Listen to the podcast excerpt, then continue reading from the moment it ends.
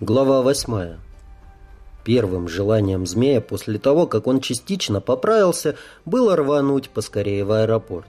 Друзья, подруги, любимая, хотя и опасная работа, манили его, словно шприц старого наркомана. Но охладил его пыл тот же Валерий Игнатьевич. «Ну, приехал ты к себе...» «Ну», — недоумевал змей, — «и поволокли тебя по врачам», — неторопливо продолжал старик. «Так я ж здоров, как бык!» И змей радостно потянулся всем телом. «Не как бык, сынок!» Валерий Игнатьевич склонился к его лицу. «Ты здоров, как дракон! Ты даже маленькой пробой крови не выдержишь!» «Это почему ж?» — неудоверчиво покосился змей. «Ты дурак? Или как?» — возмутился старик. «Да ты кровь-то свою видел!» «Ну, вообще-то не раз», — неуверенно сказал змей. «Нож!» Старик требовательно протянул руку, и змей вложил в нее свой Фарбен Сайкс, с которым расставался только в постели.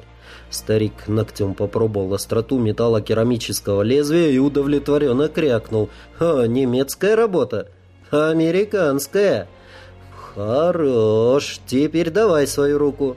Змей неуверенно протянул левую руку, как он полагал для кровопускания. Предчувствие, впрочем, не обмануло. С кошачьей ловкостью Валерий Игнатьевич схватил его за запястье и коротко полоснул ножом по ладони. Густая фиолетово-красная жидкость с жирным потоком потекла по руке, и не было в этой жидкости ничего человеческого. Даже запах крови был тяжелым, сладковато-серным. Змей потянулся было за платком, чтобы остановить кровь, но рана прямо на глазах стала потихоньку затягиваться. «А у тебя то же самое?» — глухо спросил змей старика. «Ну, примерно. Только медведь-то все же земного создания, а по метаболизму и по структуре он мало чем отличается от человека. А вот ты...» «А я?» — спросил майор. «А ты до конца своих дней теперь не готов даже к самой халтурной медкомиссии. От твоих анализов у любого аппарата крыша съедет, чё ж там о людях говорить». «Откуда же все это?» — высказал давно мучивший вопрос змей. «Ну, если попроще, то Земля — это некий передаточный узел между нашей Вселенной и миром со всеми иными законами. Ты как с компьютерами?» Змей просто кивнул. «Ну, тогда представь себе, что кристалл, на котором вы живете и называете Землей, это последний сервер на магистральной информационной линии между нашим миром и мирами Аэровода и Ободок. Сюда сходятся информационные потоки из нескольких очень важных мировых узлов, и в свою очередь информационный обмен между нашим миром и его изнанкой, чем является мир Равода, идет исключительно через Землю и ее антипод, планету Иринден. Тот храм, в который ты с дуру залез, является регулировочным узлом этой системы. Как ты выдернул руку из ловушки, я даже не представляю. Может, у тебя фантастическая реакция, но, скорее всего, это просто случайность.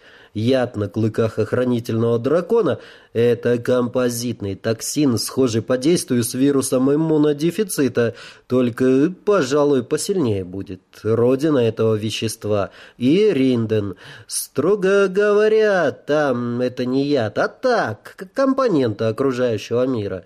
И, кстати, не самое смертоносное. Для того, чтобы избавиться от всей этой гадости, жители того мира вынуждены время от времени перекидываться в зверь зверье разное, чистку организма устраивать, ну и не только поэтому. Мир Равода настолько сложен для выживания, что высшему разуму волей-неволей пришлось обретать способность к изменению тела. Универсальной оболочки там просто не существует. Давным-давно связь между нашими мирами была куда прочнее. Можно было переходить из мира в мир, и многие этим пользовались. Так появились в нашем мире драконы и другие полиморфы. Каким-то образом в твоих генах сохранились их осколки. Может, стресс, а может еще что. Старик с короткой усмешкой кивнул на перстень, мерцающий загадочным зеленым светом. «Активировала эти гены, они и выжгли болезнь. Но такой накал невозможно вызвать по своей воле. Это скорее вспышка защитных сил организма. Слово настоящего оборотня из тебя не получилось и вряд ли получится. Да и зачем? Двуногая прямоходящая, одно из самых универсальных существ во всей нашей галактике. Да и хлопотное все. Что хлопотно? Да полиморфизм этот, пояснил старик. Скачки лунными ночами, Питье свежей крови не для тебя все это. Да и драконьи радикалы из крови наверняка потихоньку убывают. Так что ты, мил друг, не сильно радуйся. Земля не место для полиморфов. Хотя, конечно, Кое-кто ухитряется жить на Земле в двух, а то и в трех обличиях. К тому же оба мира погрязли в невежестве и пороках, и поэтому почти все каналы между мирами были закрыты. А ведь мы необходимы друг другу, дополняем жизненно важными компонентами, так что учись, пока вся черная кровь не вышла. Глядишь, и останется чего. — А чего от тебя хотели эти чудики в балахонах? — поинтересовался змей. — Да того, собственно, и хотели. Переползти в мир Ринден через мой канал. — Твой чего? — опешил змей. — Канал! — как слабоумному, по буквам повторил старик. «Я его сторож, или привратник точнее. А нахрена им канал?» «Канал! Это не просто власть, это власть неограниченная, правда, только в рамках земли, ну, еще в паре мест. А этот главный их, он-то вообще на человека не похож». Старик-хранитель поморщился. Демон хренов вылезли из какой-то задницы, сильные как черти, но слава создателю энергетика никакая, разве что кучей соберутся. А как он выглядит, этот канал? Ну, ворота там или что? Пойдем, будешь хотя бы знать, ради чего сражался. Они поднялись на крыльцо. Подойдя к стене в каминном зале, хранитель приложил ладони к почерневшей панели красного дерева. Что-то едва слышно скрипнуло. Бесшумно крутанувшись на невидимых глазу петлях, панель отворилась. Длинный подземный ход, начинавшийся от непременной стенной панели, был, вопреки ожиданию, сухим и теплым. Даже воздух сквозил по-летнему сочный. Видимо, ход постоянно продувался – Шли достаточно долго. Насколько змей мог судить, они уже отошли от дома примерно на 200-300 метров и находились где-то в районе озера. «Если быть совсем точным», — ответил на невысказанный вопрос старик, то под озером. Да и не озеро это вовсе чаша фокусировки. Вот, для маскировки водой залил. Еще один поворот. Они оказались у массивной двери.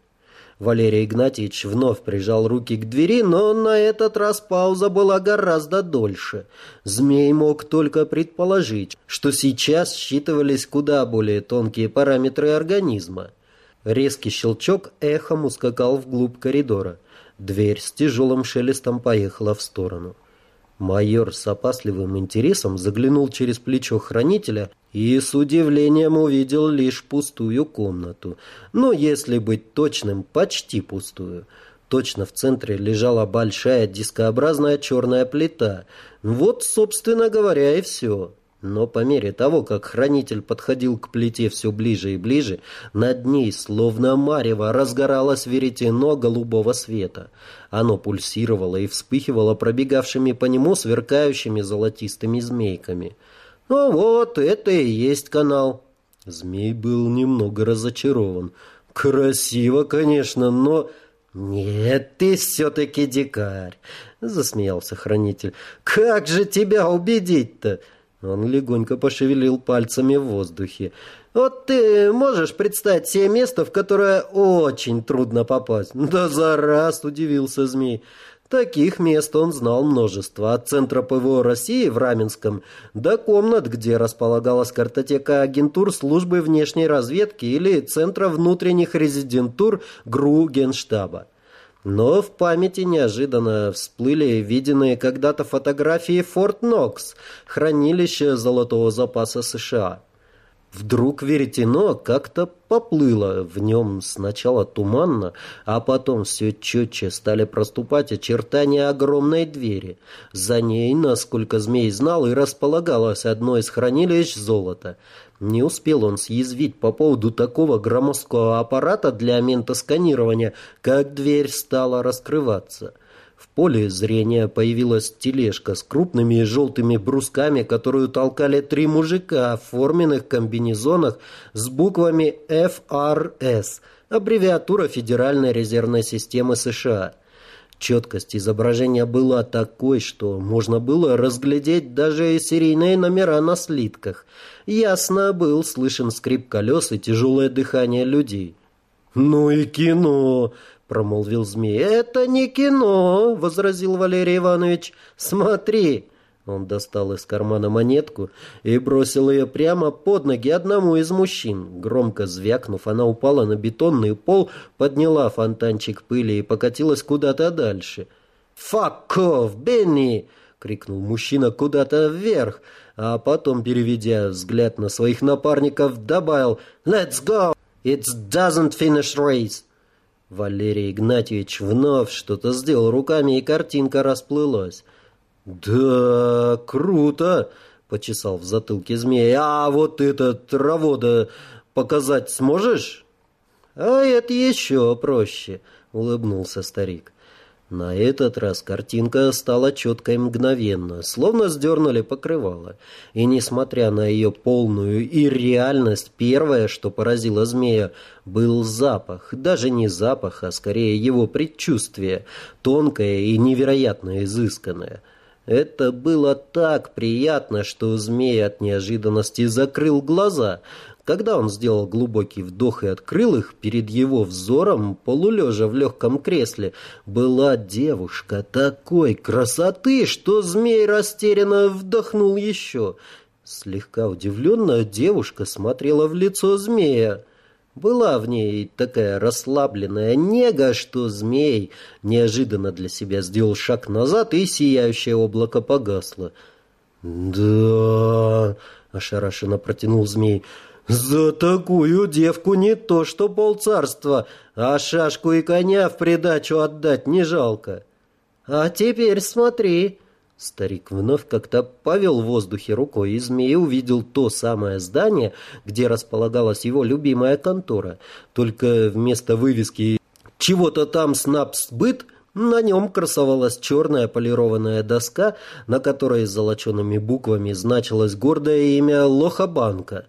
И ни одного знакомого лица, ни одного гвоздя. Контора словно никогда не существовала. Изображение сменилось еще несколько раз.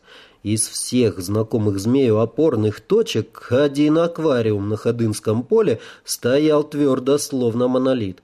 Но все еще не передумал возвращаться?» — ехидно поинтересовался хранитель и, отвечая на немой вопрос, добавил — Правитель ваш после очередной смуты так от страха обосрался, прости господи, что повелел самых страшных имперских волков разогнать по домам, словно деревенских шавок.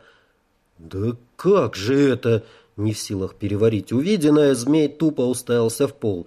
Все, что создавали многими столетиями кропотливого труда лучшие умы великой, действительно великой империи, пустить прахом? Водка и деньги, сударь, еще никому мозгов не прибавляли. Безжалостно вынес вердикт хранитель. А это ты последнего разума лишился. И куда же я сейчас? «А хочешь, здесь оставайся», — просто предложил старик. «Будешь, будешь новым хранителем». Змей промолчал, а старик только улыбнулся устало и немного грустно. «Конечно, такая жизнь не по тебе», — тяжело вздохнул он. «Ладно, я вроде твой должник, а долги надо отдавать». «А и как ты мне поможешь?» — еще не веря спросил змей. «Иди-ка ты в дом, воин» и нетерпящим возражений жестом отправил змея назад. Через два часа, когда змей заканчивал заниматься во дворе, из дома донесся довольный окрик старика. «Эй, кончай руками махать, колдун недоделанный, давай-ка в дом!»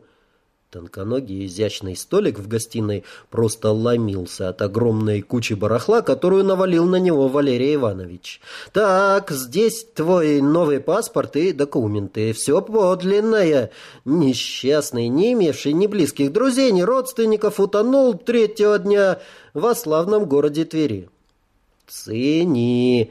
Лицо, рост и комплекция почти твои. Ну, комплекция — это ерунда. А вот лицо просто не отличить. И самое главное, нигде не засвеченные отпечатки пальцев. Змей рассматривал все это богатство, не веря своим глазам. «А все очень просто», — пояснил хранитель. «Ты ж, наверное, знаешь, что все человечки сделаны по крайне ограниченному количеству моделей. Кому-то даже в жизни везет встретить своего полного двойника. Но ты вряд ли знаешь, что двойников этих не два и не три». И учитывая то обстоятельство, что каждый день десятки тысяч людей уходят в последний путь, нам оставалось только дождаться, когда нужный нам клиент откинет ласты. «Так ведь Тверь-то за...» Змей замолчал, высчитывая количество тысяч километров, отделяющих этот дом от города, где скончался этот несчастный без друзей и родственников. Ай, помнишь, я говорил тебе, что канал или врата, если хочешь, это неограниченная власть. Так вот, с помощью врат можно не только перетащить такую вот ерунду, он показал старческой дланью на документы, но и создать из ничего что-то. Вытряхнутые из объемистого пластикового мешка на свободный участок стола одинаковые зеленоватые пачки совершенно не впечатлили змея, видевшего североамериканские доллары исключительно в штучном варианте и в купюрах мелкого достоинства. «Ты ведь кубышки-то не скопил, а?»